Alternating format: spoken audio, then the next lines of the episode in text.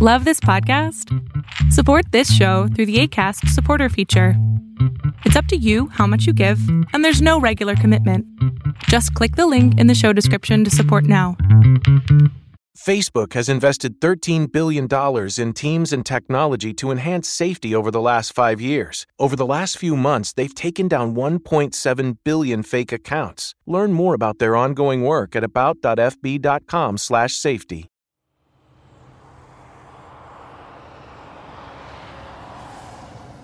Hey everybody, I was thinking about um, something that kind of occurred to me when I was watching a video yesterday.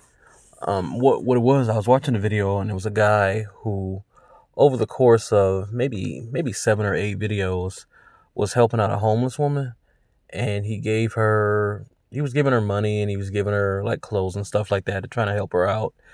And by the end of the, the videos, he was able to get her because one of the videos he was able to get her a couple nights at a hotel and give her some cash. And by the end of the video he was able to give her an apartment. I think he was able to get an apartment with the rent covered for like two years or something like that.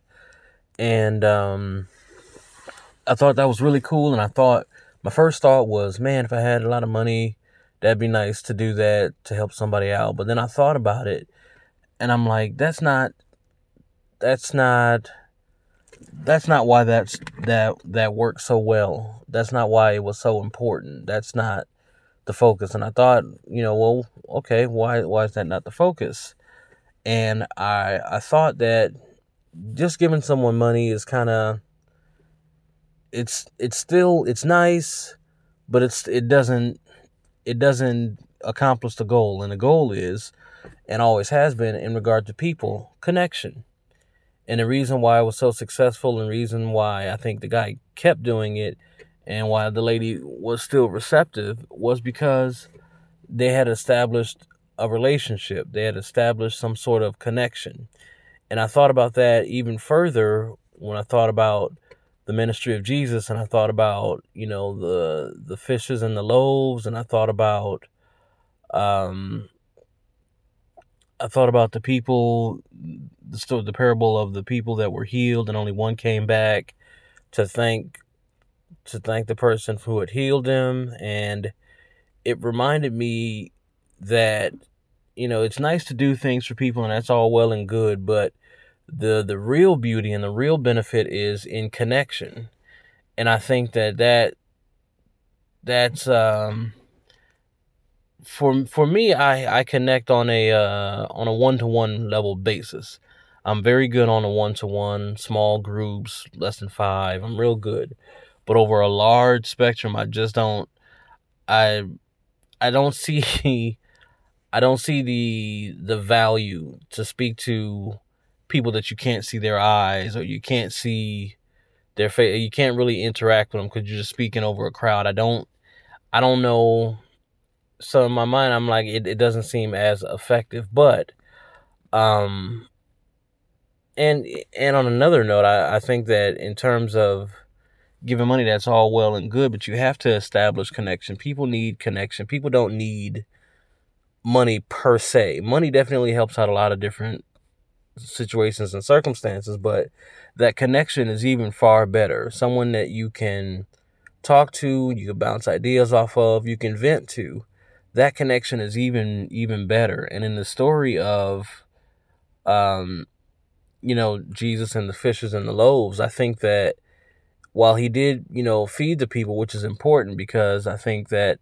in order to help the people listen to him, he had to feed them. If they were hungry, it's difficult for them to listen to what he's talking about. So that accomplished the one goal. But number two, uh, feeding people or eating with people is a good way to establish a connection to establish that yep we we can sit down and we can have a relaxed and casual conversation as we eat. And i think that that was also a part of it. I, th- I don't think it was any any of the one pieces all alone. But i think that it was a metaphor that in regard to um, Christianity, or we'll say I'll, I'll I'll make it more succinct in regard to Jesus the desire was more to have connection than even to teach because I don't believe that he he started preaching and teaching and then fed the people. I believe he fed the people first. And I imagine that there were some people that ate and left or some people who heard about it and came and got a couple loaves and some some fish or whatever and left. But that the important part was that he was reaching out to establish connection so that he could then give give the more the more uh you know the lessons and you know the the instructions. Um in regard to the video I watched, I think it was the same thing because the guy didn't just show up and just start handing out money. He talked to the woman to ask, you know, where was she from and, you know, uh, how did she end up out there and just her, just trying to get her story. And then he helped her out with the money. I think he was going to help her out regardless, but it was nice that he, he reached out to try to find out who she was as a person. And I think that that's, that's one of the things that people are missing in, in our relationships, in general relationships uh, family relationships, you know, uh, romantic relationships, what have you. We are missing that connection because I, I don't think that people are, I don't think that people practice and or are taught to seek out that connection, to have a connection to a person. I don't think that we I don't think that we really understand how important it is or I don't think that we we don't develop that trait within ourselves enough. I know myself, I'm I have connection with people that I am close to, but I don't go out of my way to establish connection with people that I don't know. And what's what's further interesting is you hear tons of stories about people who've had uh, altercations or problems with other people and it's usually like severe problems. What comes to my mind Im- immediately is uh, there was a blogger that I was reading about, and he was talking about a guy who would just constantly talk about his videos. He he made music as well. The guy would constantly talk about, "Oh, you're terrible. You suck. You're not a good musician." Da da da da da. And the guy was basically saying, like, I wasn't too bothered, but you know, people say what they say. So he said, he just responded, "Well, hey, I'm trying to do my best. I'm still trying to get better. We're all progressing." and the guy just kept going at him like, "Oh, you're bad, you're terrible." And he said, "I thought about you know lighting him up, going back at him, insulting him or whatever." He said, but I went to his page and read a couple posts, and the guy was talking about how he didn't have just stuff he was going through, and how his car had either broken down or gotten repossessed or something, and he didn't have a way to get to work, and he was trying to become a chef, and this was like a kind of like an internship for a culinary institute, and he said what he decided to do rather than go back and forth with the guy, he said he he sent him a letter like, yo man, I, I was gonna, you know, go back and forth with you, but I decided to do something a little bit better. He said, What I'll do is that I know I saw where you live from your from your post or whatever. So you're going through a rough time. So I'm gonna send you a bike down there. I can't get you a car, but I'll send you a bike down there so you can at least travel, you know, you can you can be mobile a little bit. So he sent him a bike and you know the guy never responded he didn't respond for like a couple weeks or whatever. And then he finally responded and said that you know he had just been going through a rough time. He didn't really mean all that. He you know it was stupid and he can't believe that he would after all that reach out and, and help him even though there's nothing he he had done nothing to nothing positive for them. And he said nothing but bad stuff about his music about him personally just being a troll basically. And the guy was like, you know, I can't believe that you would do that. I can't believe that you would still reach out and try to help me. And the guy that gave him the bike was just like, man, I know everybody goes through tough times, man. I know you don't know me personally. I don't know you personally. I just took it as maybe maybe you're going through a rough patch, and if I can help it, help somebody, then at least I know a good thing, and you can still, if you hate the music or whatever, you can still say what you said. But I know that I helped someone out, and I think that that's, that's a powerful thing because the guy chose, rather than confrontation, he chose connection. And that, I don't think the guy will ever for, forget that, that he, that he got a bike from a guy he was having all these altercations with. And it's just extremely interesting just how, how effective connection can be. And there was another story uh, that I was watching either something on CBN or 700 Club or something like that, where it was a a former a former uh, Klansman, I believe, and he was talking about how him I forget where they live, but him and him and his Klan buddies was were harassing uh, a black minister who came into town, and he was he was there for a while, and he said that he will go there and he like get out of town and trying to trying to scare the guy and trying to harass him and all this, and he said that the guy was uh, a black guy, of course, and the black minister, and he said the guy was nothing but nice to him. Not every time he saw him, nothing but nice, and he said that uh told him, I, I hate you, get out of here, I hate your kind. He said, Well, you know what, I love you.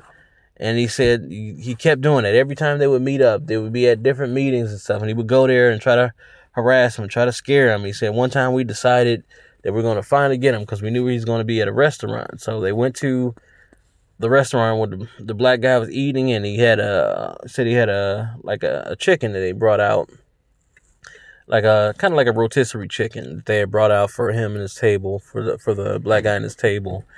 And the Klansman guy said that he him and his friends went there and he walked over to the table. He said, you know, told him that he hated him and all this and all that. And he said, whatever you do to that chicken, I'm going to do to you. And he said, what the black guy did, he said he took a second. He looked at, looked at the guy, kind of looked around the room. And then he picked up the chicken and he kissed it like a long kiss, almost like a cartoon Bugs Bunny kiss. And he put it back down. He said, I love you. Patted the, patted chicken, said, I love you. And he said the rest, whole restaurant laughed, even the guys, the Klansmen that he was with. And he said that kind of, he said it, it, it upset him so much that it kind of jarred him into a place where he realized that I am being absolutely stupid. Why do I hate this man? Why do I hate what what is my real problem against this man? And he said from that day forward, he made it his point to not only step away from the Klan, but to step away from those those viewpoints about that man specifically, but black people generally. And he said he that was a defining moment. And again, the black man chose connection to to show him that you know I'm a human being just like you're a human being in so many ways, and to show him that even though you you came at me with all this hate and all that, I don't have that that same response for you because of connection. What I'm what I am connected to calls me to be kind to you. And it doesn't hurt me to do that and to be kind in a way that it disarms you. And I think that not enough emphasis in our daily lives is placed on connection. And I'll again speaking to myself, not enough emphasis is placed on connection, having quality relationships, not quantity relationships, but having quality. And I don't think that we we study enough to develop the quality in those relationships. And I I work on that. I try to, you know, I try to work on that as much as my my personality allows. But I think in in doing these podcasts and doing different writings and you know just reading different different authors and different subject matter books i've learned to i've learned a the benefits of it and b to to reach out when when i am able to according to my personality to reach out as much as as possible to reach out in regard to opening up not to call more or to force it but just to open up when I do have those conversations with people, to be more accommodating, to offer more of myself rather than what I can do, to offer more of me. And I think that that's a, a beneficial thing because we are here. I believe that we're put on earth to be a help to one another, and we can't be a help to one another if we are closed off to each other, if we are isolated, not just in regard to our physical location, but in in our emotional state, in the the you of you. If that is isolated, we don't offer each other a chance to grow and to to learn from each other. So I was just thinking about that just just from that that little video and I cuz I had done some charity work before, but I had never established that connection. And in addition to that connection, the guy was also consistent. He came back time and time again. Again, something else I, I had also not done very effectively. So it just kind of it kind of corrected a I'll say it perfected because it was a good thing, but it was it was a lesson to to to do it more effectively and more um, in a more perfect way. So I'm thankful that I saw that video because it really it encouraged me and it put me on a path to correct a process that was good but had room for improvement. And I, I pray that I'm able to improve that as time goes on as I'm able to live this life. All right. Facebook's safety teams protect billions of people each month. They lead the industry in stopping bad actors online. That's because they've invested more than $13 billion in the last five years, quadrupling their safety and security teams to 40,000 people, and investing in industry leading AI technology to enhance safety on their platforms. It's working. Over the last several months, they've taken action on 1.7 billion fake accounts, 51.7 million violent and graphic posts, 62 million explicit adult posts, 9.3 million drugs and firearms sales posts. But working to reduce harmful and illicit content on their platforms is never done. Keeping your feed safe will continue to be everyone's priority at Facebook. Learn more about how they're helping people connect and share safely at about.fb.com/safety.